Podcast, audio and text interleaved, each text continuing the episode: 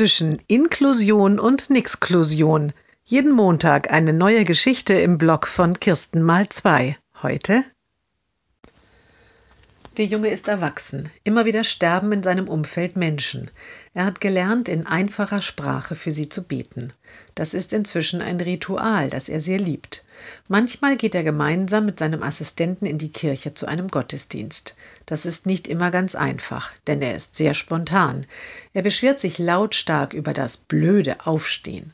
Wenn jemand die Kirche verlässt, ruft er ihm freundlich Auf Wiedersehen hinterher. In der vergangenen Woche ist wieder jemand gestorben, den er kannte. Heute sitzt der Junge im Gottesdienst und wartet ungeduldig auf das Ende. Sofort nach dem Segen rennt er nach vorne, sein Assistent rennt hinterher. Ich will beten, bestürmt er den Pfarrer, der gerade in die Sakristei gehen will. Gerne, sagt der Pfarrer. Er hatte den jungen Mann zwar immer schon mal in der Kirche gesehen, aber noch nie mit ihm gesprochen.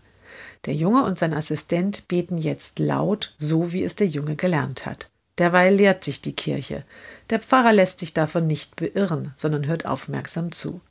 Als der Junge fertig ist, spricht der Pfarrer noch ein abschließendes Vater unser und sagt, der liebe Gott passt auf alle auf, auf die Toten im Himmel und die Lebenden hier auf der Erde.